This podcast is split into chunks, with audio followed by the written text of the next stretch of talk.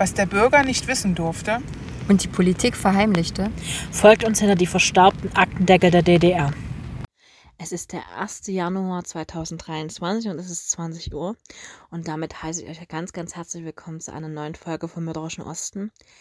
Erstmal natürlich wünsche ich euch ein gesundes und fröhliches neues Jahr, dass ihr alles schafft, was ihr euch selber vorgenommen habt für dieses Jahr und dass ihr vor allen Dingen gesund bleibt und dass wir vielleicht ein Jahr haben, wo wir nicht so viel von Sorgen und Nöten und Ängsten begleitet werden wie letztes Jahr. Das schicke ich euch erstmal raus. Wir freuen uns natürlich, dass ihr uns auch im neuen Jahr wieder mit begleiten wollt und danken euch für das letzte Jahr. Es war wirklich ganz, ganz großartig. Wir haben wirklich äh, tolles Feedback von euch zurückbekommen. Wir haben sehr viel äh, Neues ausprobieren können. Wir werden auch heute etwas, also in, in eine Szene gehen, wo wir im Podcast noch nicht waren. Und wir freuen uns natürlich, wenn ihr weiterhin Lust habt, bei uns reinzuhören. Danken euch schon mal dafür und ja, gehen jetzt in einen Fall rein, der sich auch an einem Neujahrsmorgen ereignet hat und der sich in Mecklenburg-Vorpommern zugetragen hat. Wir reisen zurück ins Jahr 2007 und zwar an den 01.01.2007 und befinden uns in Wismar. Wismar ist eine Hansestadt und liegt an der Ostseeküste von Mecklenburg-Vorpommern am südlichen Ende der durch die Insel Pöhl geschützte Wismarer Bucht. Sie ist die sechstgrößte Stadt von Mecklenburg-Vorpommern und das größte der 18 Mittelzentren des Landes Mecklenburg-Vorpommern. Wir waren noch nicht so oft in Wismar, aber ich finde, dieser Fall, er ist nicht sonderlich bekannt, sage ich gleich dazu. Die Szene, in der er spielt, ist aber sehr bekannt. Wir gehen nämlich ein bisschen in die Neonazi-Szene von Wismar. Ähm, ich setze vorher einen Trigger für euch. Es ist ein relativ, eine relativ brutale Tat. Es ist eine Tat, die ja so ein bisschen sprachlos macht, obwohl sie schon viele, viele Jahre her ist, aber trotzdem zeigt, wie brutal es in dieser Szene zugeht. Also wenn ihr, ähm, sage ich mal, mit sehr brutalen Tatausführungen ein Problem habt, lasst die Folge besser aus. Aber das nur ich sage das immer nur, weil ich weiß, manche Leute sind da sensibel. Und da sage ich das lieber vorneweg. Ja, wir ähm, befinden uns zu Beginn des Falls eigentlich noch im Jahr 2006, am 31.12., weil den Jahreswechsel feiern viele Anhänger der für, die, der für ihre Militanz bekannten rechtsextremen Szene in Wismar im sogenannten Werwolf-Club. Man muss jetzt dazu sagen, es gibt in Wismar zu der Zeit eine sehr aktive Neonazi-Szene und die Szene-Treffpunkte sind der Werwolf-Shop, der Werwolf-Club und die Wolfshöhle 2. Das sind alles äh, damals gängige Szene-Treffs und ähm, die Neonazi-Szene in Wismar ist ja derzeit auch, sage ich mal, berühmt berüchtigt über die Stadtgrenzen schon hinaus. Im Jahr 2006 sind die zum Beispiel auf eine Demonstration losgegangen. Also war eine angekündigte Demonstration mit 150 Demonstranten. Ich kann euch gar nicht mehr sagen, ich glaube, es ging um die Preiserhöhungen oder irgendwas. Die hatten, also es war eigentlich eine friedliche Demonstration, die war auch genehmigt gewesen. Da waren ein paar Polizisten dabei gewesen und da sind fünf Neonazis mit Baseballschlägern auf die Demonstranten und die Polizei losgegangen und das Ganze ist gefilmt worden, ins Internet gekommen und man hat gesehen, wie eigentlich machtlos die Polizei gegen die Neonazis ist in Wismar. Also das ähm, ist so ein einschneidendes Erlebnis aus Wismar, was praktisch, sage ich mal, im Vorfeld dieses Falls schon relativ für Furore gesorgt hat. Deswegen sage ich, sie waren über die Stadtgrenzen hinaus schon bekannt für ihre Brutalität. Also es war schon ein sehr, sehr eingeschworener Kern von Leuten. Jedenfalls haben sich viele Anhänger dieser Szene im Werwolf-Club getroffen, haben dort äh, das neue Jahr begossen, begrüßt, je nachdem, wie ihr es sehen wollt. Und ein Teil dieser Festgesellschaft im Werwolf-Club hat dann beschlossen, im privaten Rahmen in einer Wohnung weiter zu feiern, weil eben der Club wurde geschlossen und man wollte eben gerne weiterfeiern. Und die Aufwendesituation des Opfers ist ein bisschen ungewöhnlich, weil nämlich am 2.1.2007 geht der Wohnungsinhaber, der ähm, Wohnung man gefeiert hat, zusammen mit seinem Anwalt, auf ein, Wismar, auf ein Wismarer Polizeirevier. Und dort wird äh, den Beamten berichtet, dass ähm, man einen unbekannten Toten in der Wohnung des Mandanten gefunden hätte. Und weil der Mandant eben durch seine Mitgliedschaft in der Szene eben ja für die Polizei wahrscheinlich als Hauptverdächtiger dienen würde, hat er gleich einen Rechtsanwalt mitgebracht. Also ihr merkt schon, ein bisschen eine komische Konstellation. Der Wohnungsinhaber macht an sich auch keine weiteren Angaben dazu erstmal, sondern äh, die Polizei fährt dorthin und die Polizei findet eine sehr saubere Wohnung vor.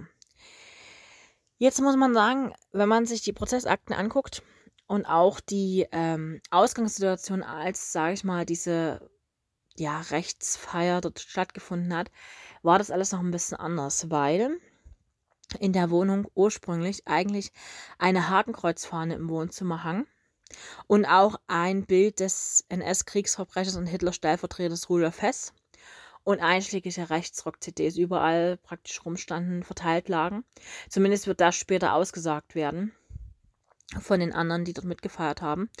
Und die Polizei, als sie in die Wohnung kommt, ähm, findet sie eine ganz normale Wohnung vor, die sich praktisch, also wie man sich sie vorstellt, in einem ganz normalen Wohngebiet. Nur, dass eben in der Wohnung ein Toter liegt. Und das macht alles einen sehr komischen Eindruck. Also, ihr merkt schon, das passt alles nicht so ganz zusammen.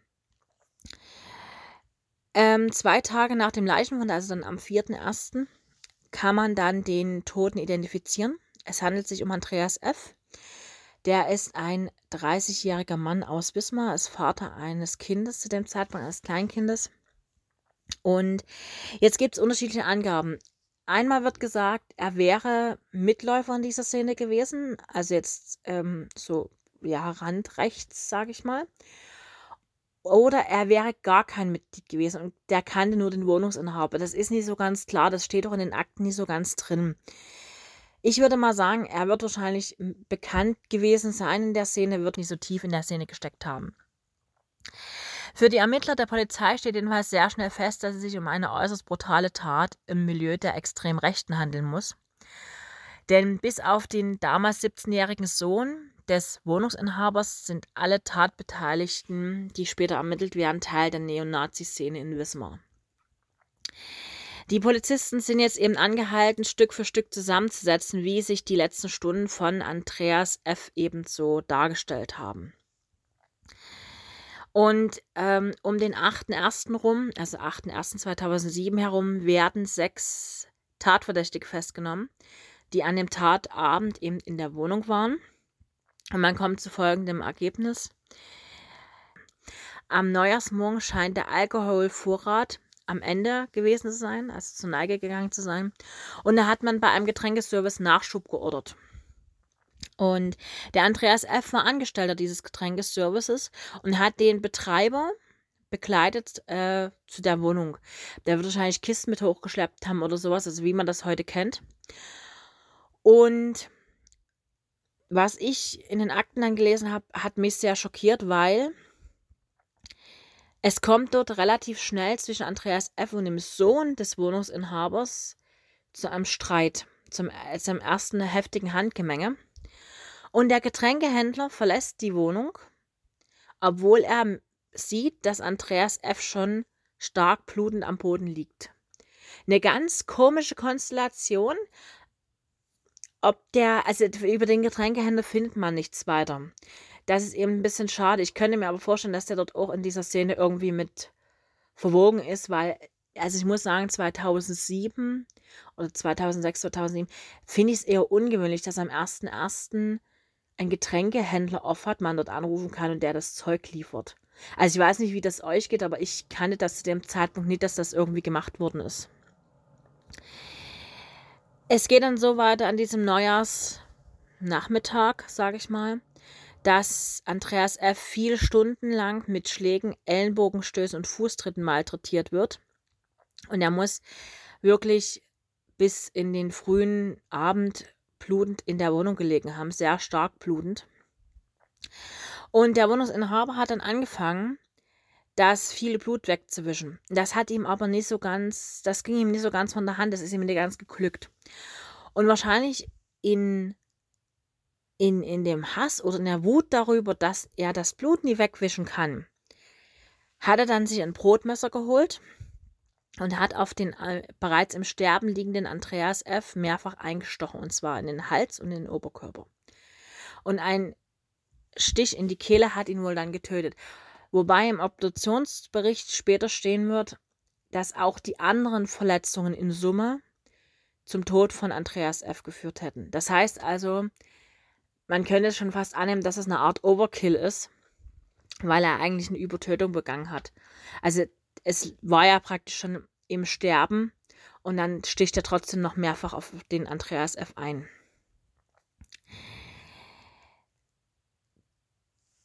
In, an sich ist die Leiche, wenn man den Obduktionsbericht liest, sehr übel zugerichtet. Also man sieht Schläge, man sieht Tritte, man sieht Schnitt- und Stichverletzungen am ganzen Körper.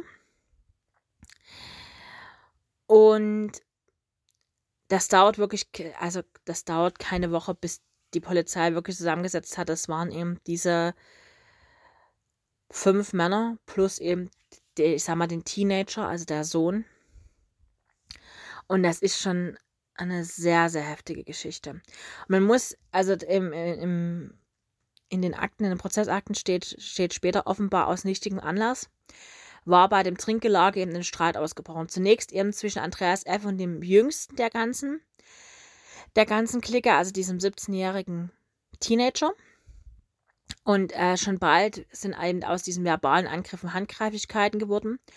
Und laut Gericht soll es dann im Laufe des Nachmittags, sollen sich daran alle beteiligt haben. Also dritte Fausthiebe, Schläge, Ellenbogenstöße. Und auch äh, ein Blumenständer soll auf Andreas F. niedergeprasselt sein. Und wie gesagt, ich hatte es ja vorhin schon angedeutet, im Obduktionsbericht steht dann eben, dass schon alleine diese Attacken tödlich gewesen wären. Der Wohnungsmieter Henning W. hat sich eine ganze Zeit lang zurückgehalten. Also den ganzen Nachmittag über, der hat praktisch sich da nicht so wirklich dran beteiligt. Vielleicht an den verbalen Aussetz äh, Auseinandersetzungen schon, aber an den Handgreiflichkeiten nicht.